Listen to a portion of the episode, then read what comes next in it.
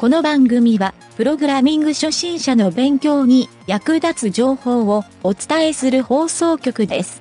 はいどうも、なんちゃってエンジニアの井桁です。夏場に ピーシー を使っていると、めちゃくちゃ暑くなる時がありますが、これをですね、解消する方法を思いついてしまいました。安く手軽にできる方法として、保冷剤をですね、ピーシー の下に置くと、とても効率がよく冷やされてですね、快適に動くようになります。それではなんちゃってラジオ始まるよ。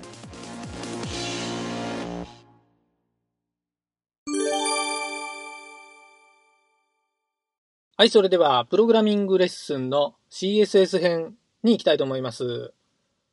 今回はセレクターについていろいろと学習していきたいと思います。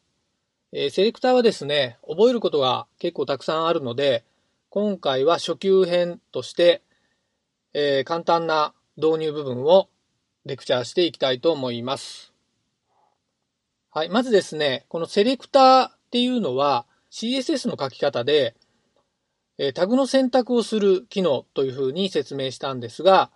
今回説明するのは全部でじゅっこのセレクターの種類を説明したいと思います。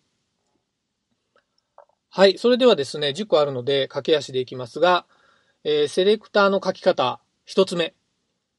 えー、エイチティーエムエル のタグの選択というのがあってですね、これはセレクターの部分に エイチティーエムエル のタグを書くと、ページ内にあるその エイチティーエムエル のタグがすべて選択されます。はい。えー、例えばテーブルタグを選択したい場合は、テーブルっていうふうに書くと、テーブルがふたつあってもみっつあっても、そのすべてのテーブルに対しての シーエスエスが適用されるようになります。はい。これ一番簡単ですね。えー、それからですね、セ、セレクターの書き方二つ目は、クラスの選択。はい。これはですね、ドットクラス名っていう書き方をすると、クラス名の選択をすることになります。例えば、div タグのクラス名にですね、テストというのを仕込んでいる場合、ドットテストっていうふうに書くと、えー、その div タグのテストクラスがついているものが選択されます。またですね、div タグ以外の他のタグにテーブルタグとかそういったのにですね、テストっていうふうについていると、それも対象になりますので、えー、いわゆるページ内のクラス名が同じものをすべて選択するということになります。はい、それではみっつめですが、みっつめはですね、アイディー の選択。書き方は、シャープ アイディー 名っていうふうに書くと、ページ内に存在する アイディー が、えー、選択できるようになります。えー、アイディー はですね、注意点としては、ページ内に基本的にひとつしか書けないというグランドルールがあるので、この書き方をするときは、ページの中でひとつだけの選択になるというふうに理解しましょう。はい、それではよっつめ。よっつめはですね、すべての要素を選択できるっていう、えー、オールマイティなセレクターがあるんですが、それはですね、アスタリスク。この一文字で、えー、ページ内のタグのすべてが選択されるようになります。はい。全部のタグで同じ色を使いたいとか、同じフォントサイズにしたいとか、えー、そういった場合に、このセレクターを使うといいと思います。はい。それではいつつめ。いつつめはですね、組み合わせ選択っていうのがあってですね、これは、えっと、今まで説明してきたよっつのパターンをですね、えー、組み合わせて使う選択の仕方ですね。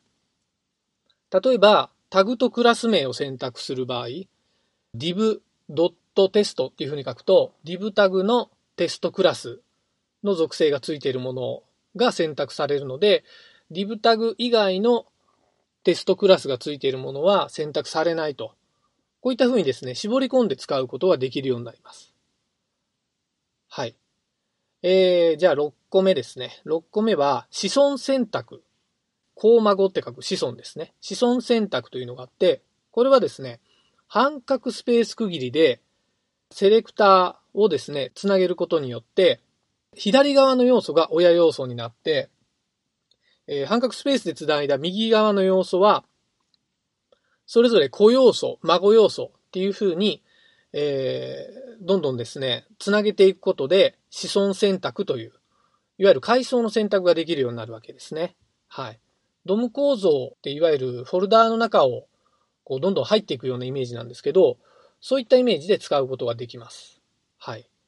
ちなみに半角スペースで書いた要素は、例えばですね、div タグの中にテーブルタグの指定をすると、div 半角スペーステーブルっていう風になりますが、div タグの中に存在するテーブルタグすべてに適用されます。はい。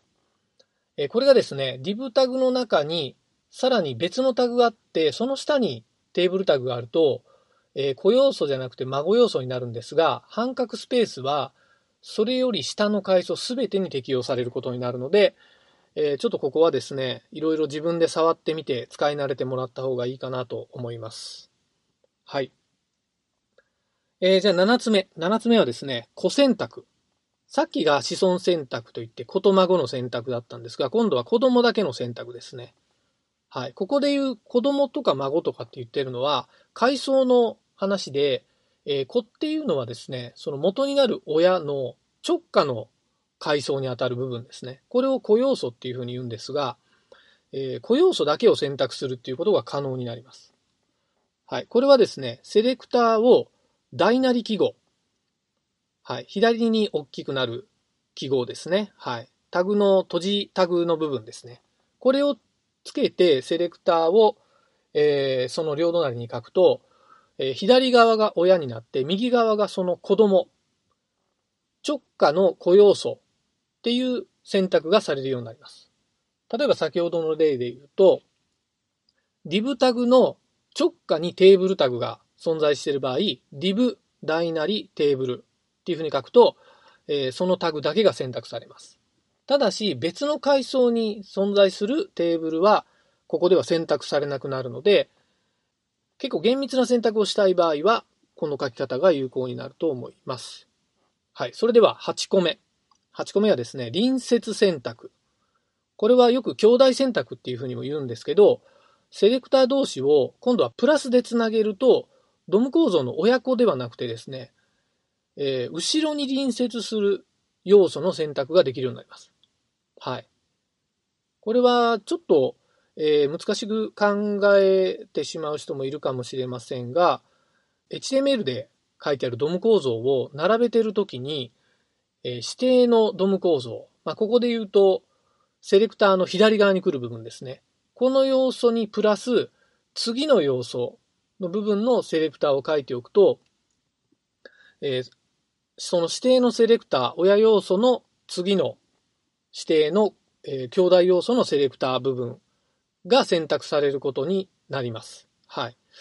ちょっとどういう時に使うかっていうのはケースバイケースなので、一応こういうのがあるぞというのを覚えてもらうだけでいいかと思います。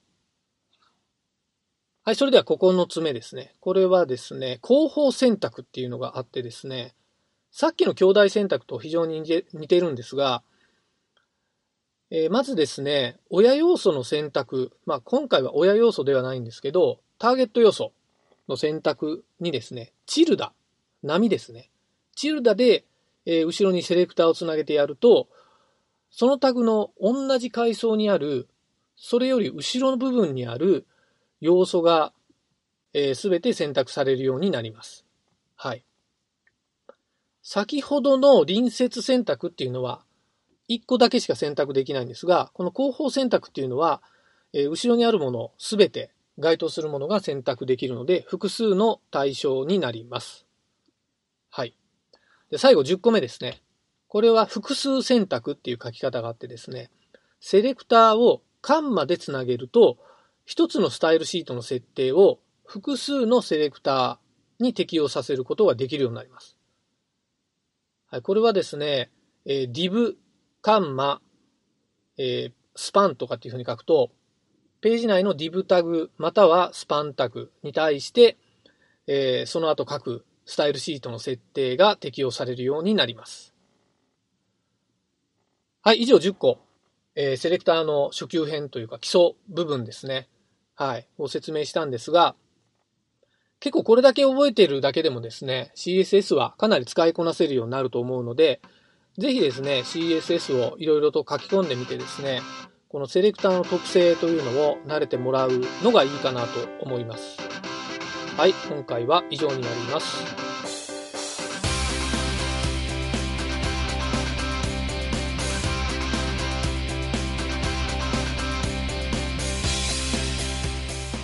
番組ホームページは エイチティーティーピーコロンスラッシュスラッシュエムワイエヌティードットワークスラッシュラジオスラッシュ